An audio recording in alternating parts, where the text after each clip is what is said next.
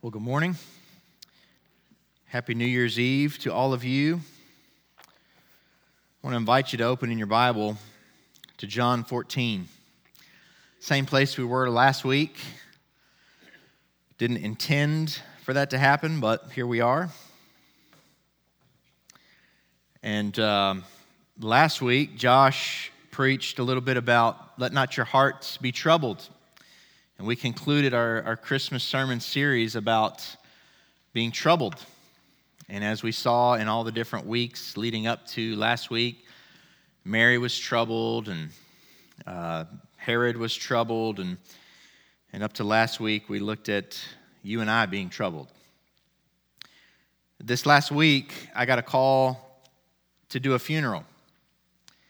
And I, it, it worked out with my schedule. I was able to do it. It was in the evening time. And so I, I told the funeral director, I said, hey, when you get a chance, please send me the obituary so I can read it and just be a little familiar with it before I get there and, and meet the family. And so he sent me the obituary, and I read it. And it was a 54 year old woman who passed away suddenly on December 23rd two days before Christmas. Not expected. It's not that she'd been fighting some, some cancer or anything like that, just unexpected. And I knew when I got to the funeral home that when you deal with something like that, a sudden death is always, it shakes people up more than when it's kind of expected, if you know what I mean. And what I'm meaning is if someone has been fighting a disease or cancer or something for a long time and you kind of have, have been seeing signs that the end is near, sometimes it's a little easier to deal with, with that reality of death because you've had time to process it up to that point. But this was a sudden death two days before Christmas to what we would say is a relatively young lady. 54 is, is not that old. And it was hard. There was a lot of people there. The family was having a, a hard time with it. They had teenage kids that were really taking it hard. And anytime you are in an environment like that, you're reminded of the reality of death. A lot of the funerals that I've done are for people that are significantly older. And so maybe there's not so much of that uh, shock, right? That it just happened, but it's a little bit more expected or, you know, we saw it coming. But it just, uh, it reminded me of how, how death is like that. We know that we're all going to die, but we don't know when that day will happen. And as I was thinking about that, and as I was thinking about this passage from last week, I was thinking, what a, what a better way to close out the year than thinking about heaven and the way to get there. So that's what we're going to talk about today. We're going to talk about heaven and the way to get there. And so, John 14, we're going to look at verses 1 through 6. And uh, before we read it, y'all might think I'm crazy, but tomorrow, my mother in law is driving up to spend some time with us, and I'm excited about that. Yeah, see, I know y- y'all think I'm crazy. But I have a really good mother in law. She really is awesome.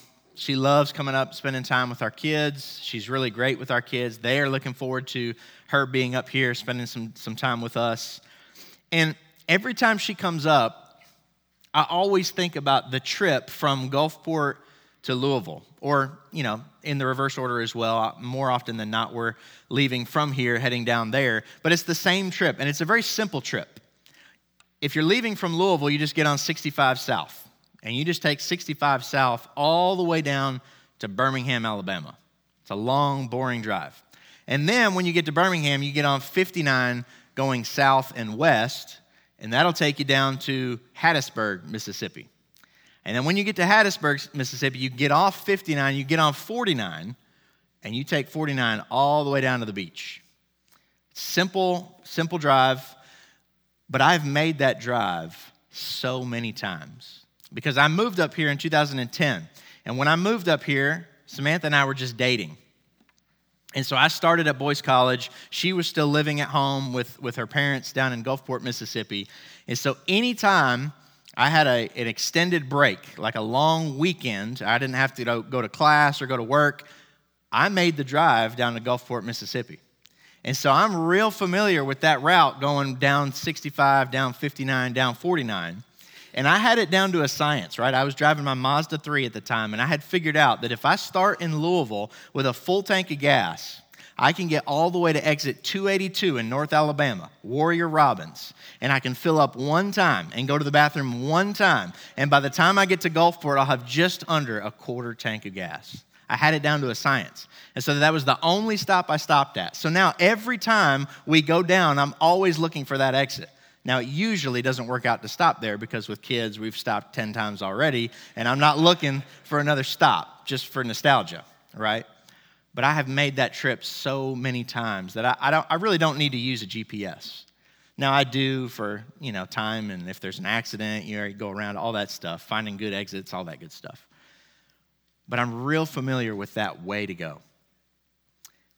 And in our passage this morning, what we're going to see is that Jesus really doesn't talk a whole lot about the destination where he's going, but he talks about how to get there. He talks about how to get to heaven, and he tells us that the way there is through him. Let's look at John chapter 14, starting in verse 1. We'll read the first six verses.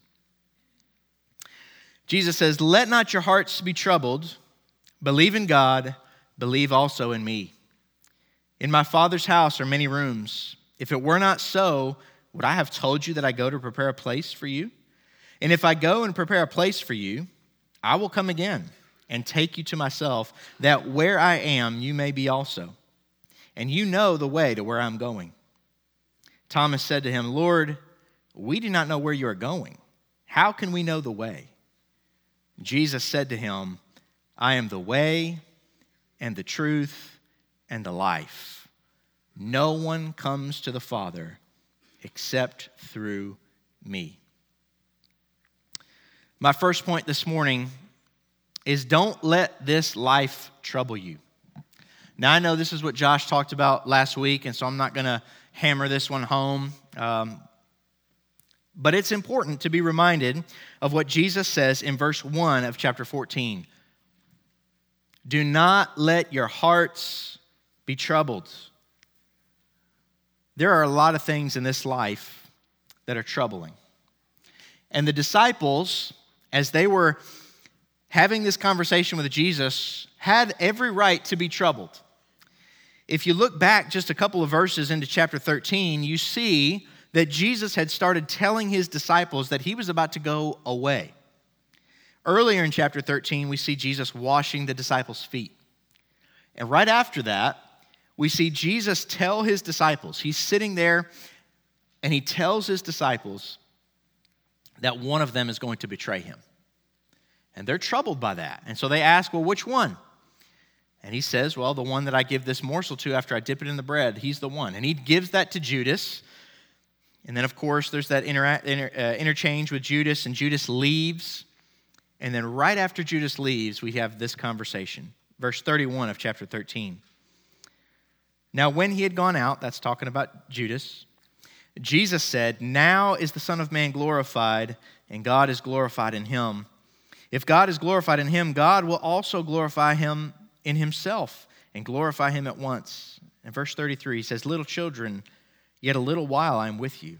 You will seek me, and just as I said to the Jews, so now I also say to you, Where I am going, you cannot come. And so Jesus is leading on to his disciples. He's telling them that he's about to leave and go away. And again, verse 36 Simon Peter says to him, Lord, where are you going? So he tells them that he's about to go away. They don't know where he's going. He tells them they can't come with him. And then Peter once again says, But Lord, where are you going? We would like to know where you're going. And Jesus' response he says, Where I'm going, you cannot follow me now, but you will follow me afterward. And so you've got to think about the, the position that the disciples are in. If you look earlier in, in Matthew's gospel, Matthew really highlights this that when Jesus called his disciples to follow after him, they left everything. They left their profession, they left their family, they left it all in order to follow Jesus. And so now they've been walking with Jesus and learning from him for three years now. And now Jesus is saying, He's about to go away. He's about to leave, and they cannot come with him. This is absolutely troubling to the disciples. And rightfully so. The man that they left everything for to follow is leaving them. And they're troubled by this. Now, there are lots of things in our world that are troubling as well. Now, we don't deal with that same type of thing because Jesus has not walked the earth since we've been alive. It's a little different for us, but yet we all know that life is troubling in many ways. I think about the direction that our culture is going and how it's very much so anti Christianity. Embracing things that God says are very clearly wrong such as homosexuality, transgenderism, lots of things like that. Our culture is embracing these things while the Bible is clearly telling us that they are wrong. That's troubling, especially as I think about how much the world has changed since I was a child, thinking about what kind of world my kids are going to be living in here before long. That's, that's somewhat troubling. And then I think about, I don't really watch a whole lot of news, but every now and then I get a glimpse and I'm reminded why I don't watch it because it's negative all the time. And what you see so much of is corruption everywhere. You see corruption in, in governments all over the world that are taking advantage of their citizens and profiting off of it. You see it here in the States to some extent, and you see things that are just so troubling, and it makes you think, what in the world is wrong? Why is our world this way? And then you see things like high, uh, um, things like China is going to invade other countries, or you know, there's going to be a, this kind of war, that kind of war, and it's really troubling. I remember a video we watched just a few weeks ago. I don't remember if it was one of the Operation Christmas Child videos or the IMB video, uh, but it was it was a country over there in, in Europe somewhere that was like war torn and they were trying to like get these kids out of town or something. Maybe it was IMB video, I don't remember. But I just remember watching that video and thinking, what if our world was like that? What if what if our home was like that? Was war torn, it was hard to find food to give to your family, it was hard to provide for your family. You see, many of us are foreign to that concept. We see it happen all over the world, but it hasn't really affected us right here. And I don't know if you've ever watched a video like that and thought something like that, but I think, man, what would I do? How would I take care of my family, provide for them, if something like that were to come here? Now, maybe that's just me overthinking, but there are lots of things like that that are troubling. But even more so than just like big things in the world, right? There are also little things in our life that are troubling. You know, I, I read in the news about Humana is supposed to be merging with some other company. And that always comes with layoffs and people losing jobs, right? I work for Humana, that's how I make my livelihood. And so, of course, you hear about things like that and you think, what happens if I'm cut, right? Where am I going to go? Where am I going to find another job? Things like that are, are troubling. You know, I think about this funeral that I just did the family that I just met with. They are grieving to no end, thinking about this mother, this wife, this friend that died out of nowhere. Man, life is troubling. There are a lot of things in life that trouble us. And Jesus says to his disciples, and he says to you and I today, don't let your heart be troubled. We are going to be troubled at times, but he says, don't let yourself stay there. Don't, don't just sit in that anxiety and let it fester in your heart. He says, believe in God, believe also in me.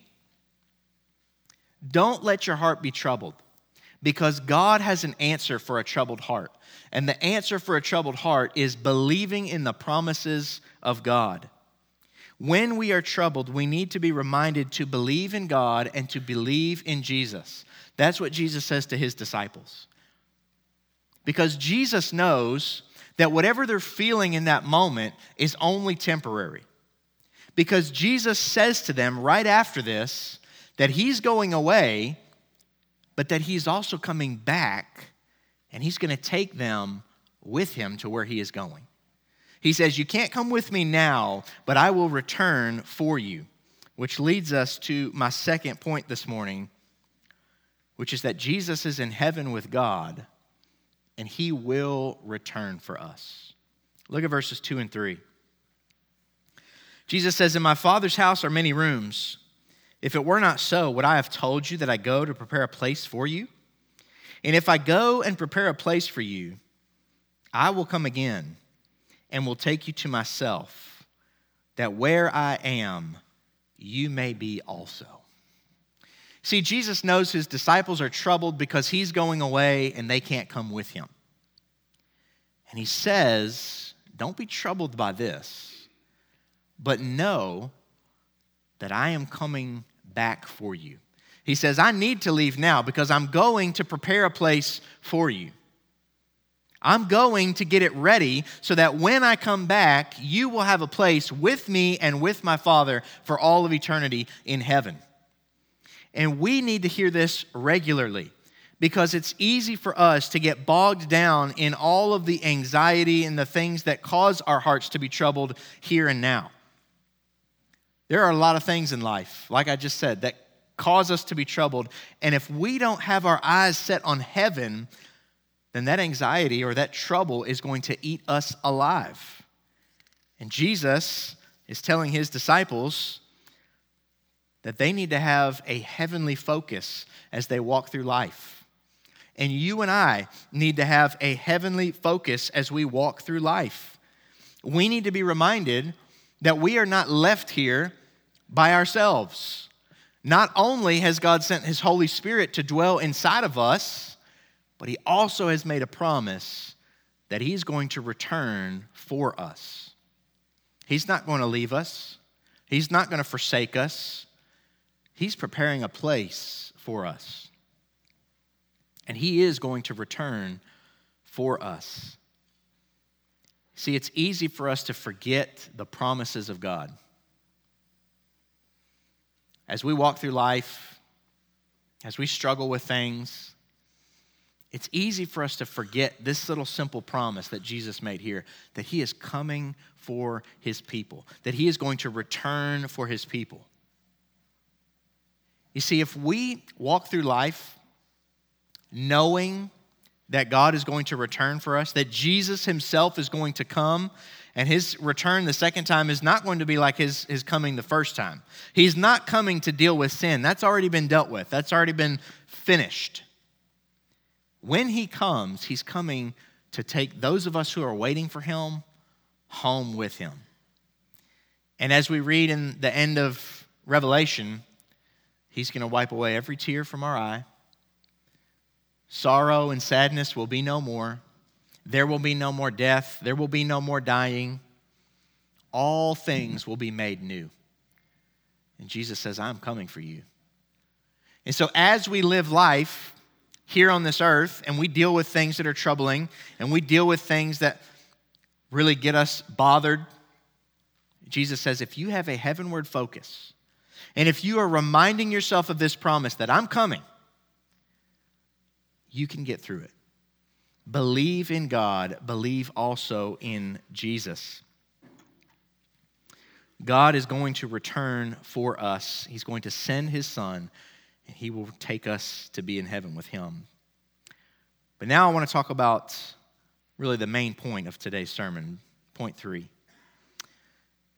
Jesus is the way to heaven. Just like I talked about at the beginning, there's a certain way to get from Louisville to Gulfport, Mississippi, and vice versa. And now we know There's back roads, there's different ways you could go, right? But for the sake of illustration, let's just understand that there's one main way to go. There's one main way to get there. And if you want to get from Gulfport, Mississippi to Louisville, Kentucky, you've got to go that way. Or if you want to get the other way, you've got to go that way. Because now, one of the things that you notice in John 14 is that Jesus' disciples seem to be really focused on the destination where Jesus is going. And we get to be like this sometimes too. Anytime we've sent a, a team to Ecuador, when they come back, in some way, whether it's a Wednesday night or sometimes Sunday or wherever, right? Everybody wants to hear a report about Ecuador. and so, anytime that you hear that report, if you've ever heard one before, it's always talking about what happened in Ecuador, what's going on with Stephen Carroll Thompson, what kind of work is being done in Ecuador, how are the churches doing in Ecuador, what are the churches doing in Ecuador? How are they reaching people who have not heard the gospel? Right? Those are the type of things that are talked about. I don't think you have ever heard a mission trip report where someone gets up and they say, Man, we had a good time. We uh, went to the counter at the airport and we flew Delta, right? I know y'all were wondering about that. And our, our first flight, man, it left early, right? 6.15 was when we had to board. And so we were there at like 4 in the morning to get checked in, and they, they took all our bags, and they lost one of them, uh, but all the rest made it. And, uh, and then when we got to Houston, we had a connecting flight. See, nobody talks about that because you don't care. All you care about is the destination. What happens there? Are, how are the people there, right? Everything in between is like, I don't care. As long as you got there and got back, we really don't care about the way you got there. And Jesus' disciples are so focused on the destination that Jesus is going to, where Jesus is just talking about the way to get there. Notice this, okay? Verse 36 of chapter 13. Peter says, Lord, where are you going? He's looking for a destination. He wants Jesus to tell him, here's the coordinates. And so if you plug it in your GPS, that's where you got to go. That's where you got to get to. That's not what he gets. Notice what he says Where I'm going, you cannot follow me now, but you will follow afterward. Jesus does not tell them a destination where he's going. Then again, in verse 4, Jesus says, And you know the way to where I am going. And Thomas's response in verse 5 says, Lord, we do not know where you are going, so how can we know the way? See, they're so focused on the destination that they're not thinking about how to get there. Whereas Jesus is not at all focused on the destination, Jesus is focused on telling them how to get to that destination. And for you and for me, that really doesn't make a whole lot of sense. So we can, we can sympathize with the disciples. Because if I were to tell you, hey, I'm going to go somewhere and I want you to be there too, your response would be like, all right, well, where are we going? Let me plug it into the GPS and I'll get there. I'll follow you. And then if I just said, I'm not telling you the destination, I'm just telling you the way, right? That reminds me of my grandfather. He would give me directions. He, I don't know if he knew that GPS was a thing, but anytime I would visit with him, he would say, All right, here's how you get to there. And he would give me like road names, like the official road name, like, you know, uh, RT 4093 or whatever, right? I don't know. I'm like, I don't, is there a sign that even says that, Grandpa? I don't know. But he would give me all the specific directions, right? Because he was concerned about how you get there, not the destination. Jesus' disciples are worried about what's the destination, and Jesus is answering a different question. Jesus is answering, How do you get there? See, what's fascinating here is that in verse 4, Jesus says to his disciples, You know the way to where I'm going. Isn't this a fascinating thing that Jesus says? He says, You know the way to where I'm going. To which they quickly respond, We don't know where you're going, so how can we know the way? J.C. Ryle, in his commentary on this, said, said this so well. We oftentimes think so little of our so little of ourselves and what we know. And J.C. Ryle said this: the plain truth is that all believers are apt to undervalue the work of the Spirit in their own souls, and to fancy that they know nothing because they do not know everything.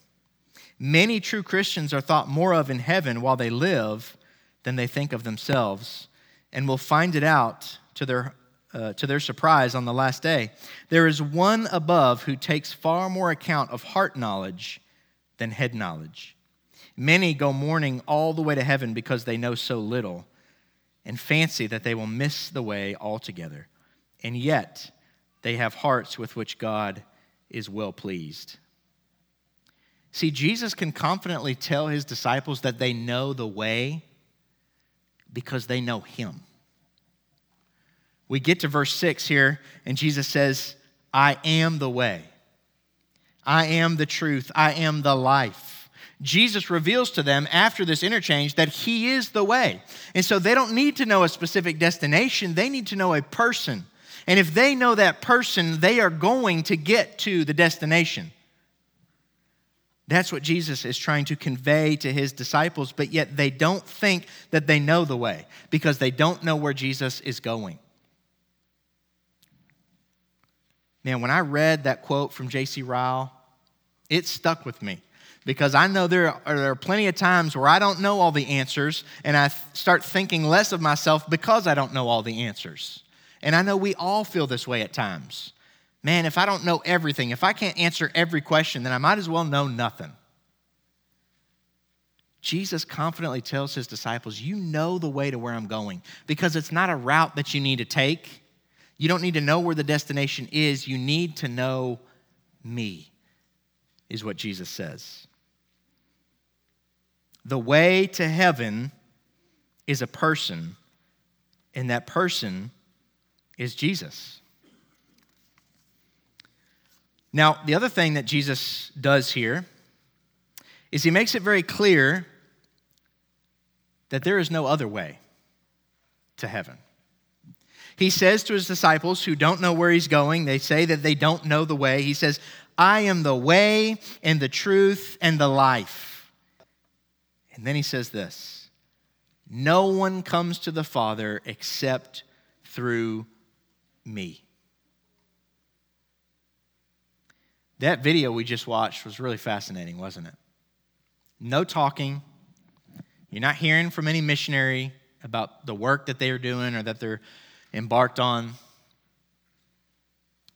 Just video of people in lots of different places of the world who worship very differently from you and me, who believe things very different from you and me.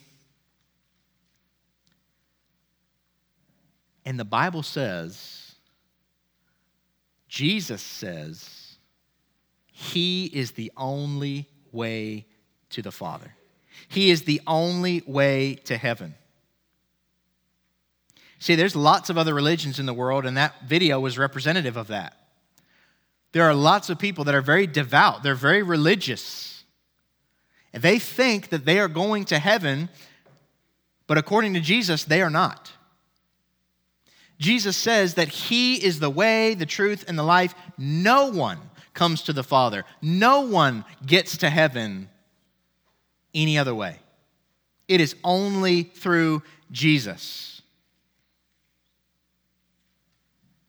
And so Jesus would say, any other religion that claims to get to heaven a different way is wrong. It's false. It's a lie. There are people who believe that we can work our way to heaven, that we can live in such a way that we can do enough so that God is pleased with us or He's happy with us and He'll let us in. There are some people who believe that God is just so loving and gracious that you know what? He's just going to let them all in. He's going to let everybody in. Doesn't matter what you did, doesn't matter what you believed, God's too kind and too loving and too gracious that He's going to let everybody in. Sounds awesome. Only problem is the Bible disagrees with that.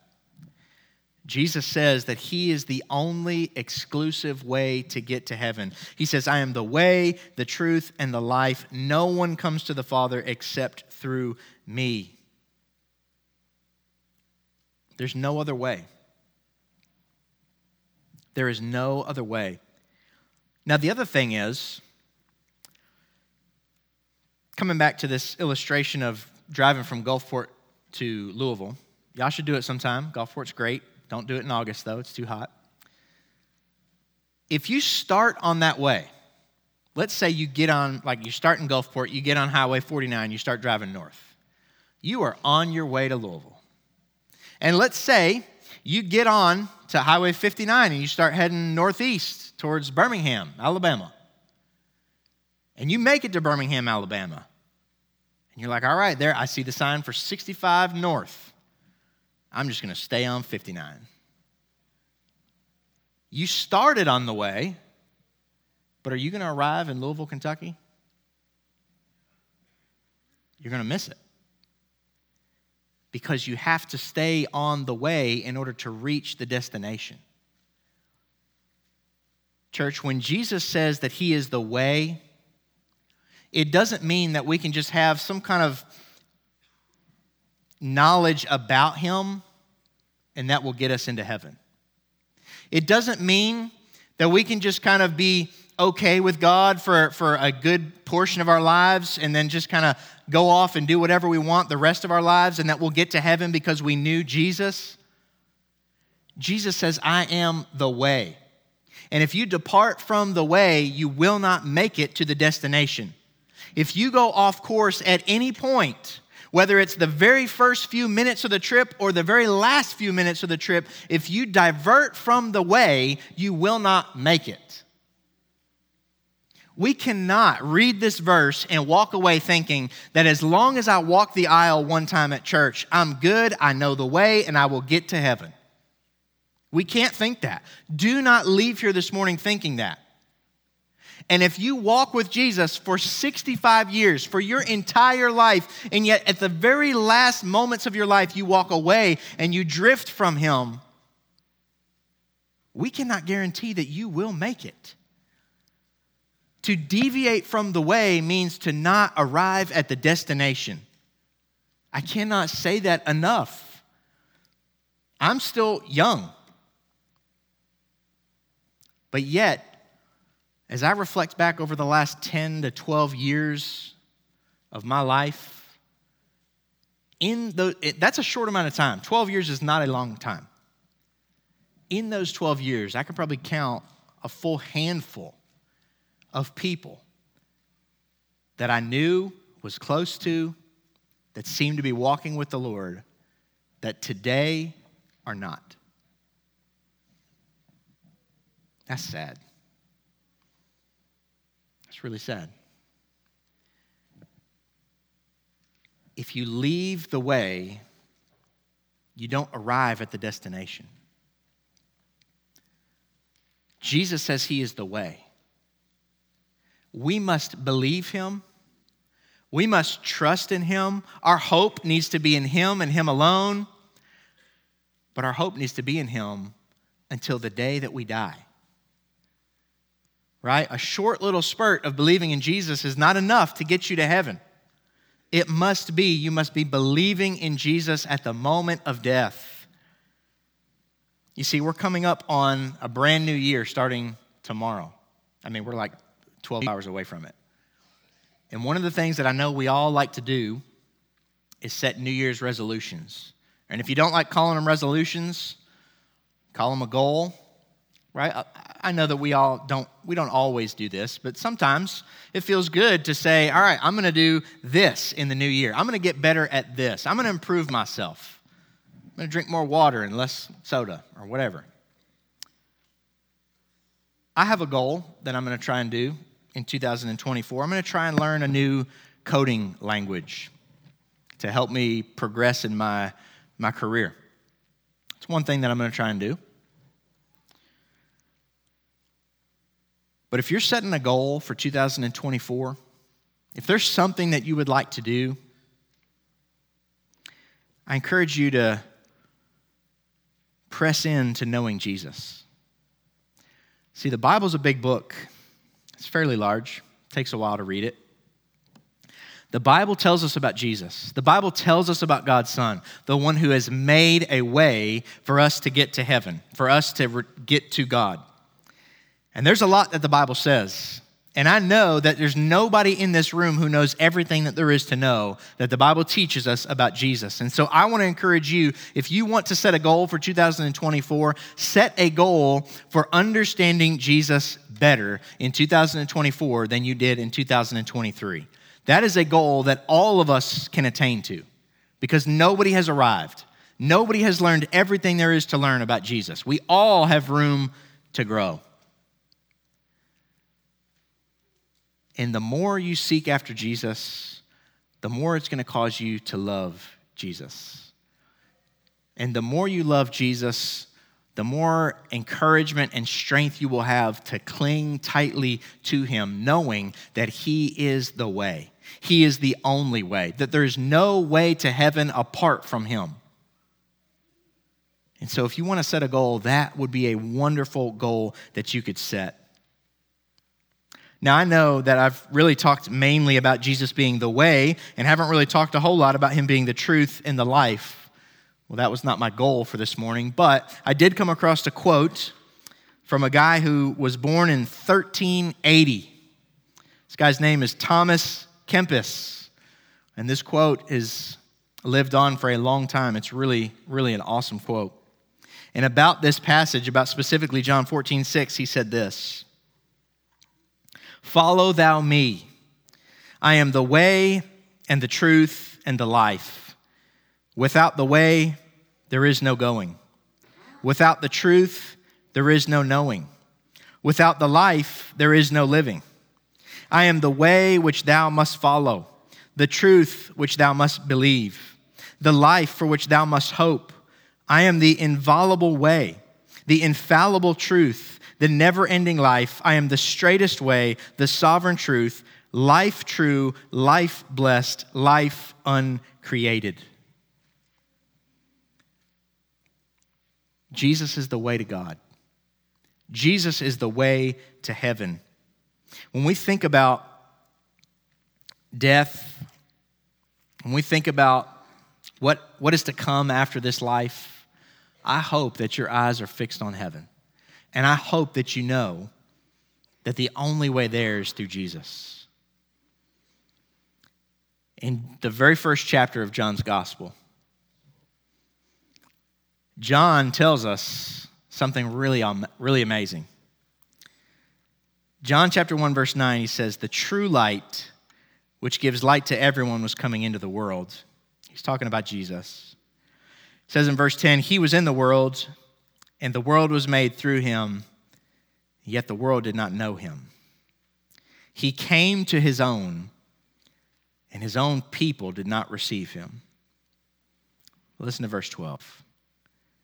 But to all who did receive him, who believed in his name, he gave the right to become children of God, who were born not of blood nor of the will of the flesh, nor of the will of man, but of God. The way to get to heaven is to receive Jesus and to believe in his name. Believe that he is the way. Believe that he is the Savior. Know that he is the only way and that there is no way apart from him. Church, as we close out 2023 and begin 2024, don't be troubled by this life. Believe in God, believe also in Jesus. Know, live every day knowing that Jesus is in heaven with God and he has promised to return for us. And know that Jesus is the way and the only way. And that to get to God, to get to heaven, we must receive Him and believe on His name. Let's pray.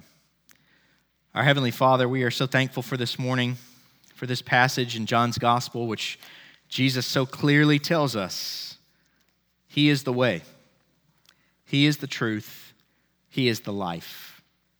God, I pray that you would help us to have our eyes fixed on Jesus this morning. As we close out 2023, may our hearts be focused on Him, knowing that He is our Savior, that He is the way. And God, as we begin a brand new year in, in 12 hours, God, may we begin with that same fervent desire to keep our eyes fixed on Jesus. He is our hope, He is our salvation. God, I pray you'd keep us, keep us near to you in this coming year. God, we pray in Jesus' name. Amen.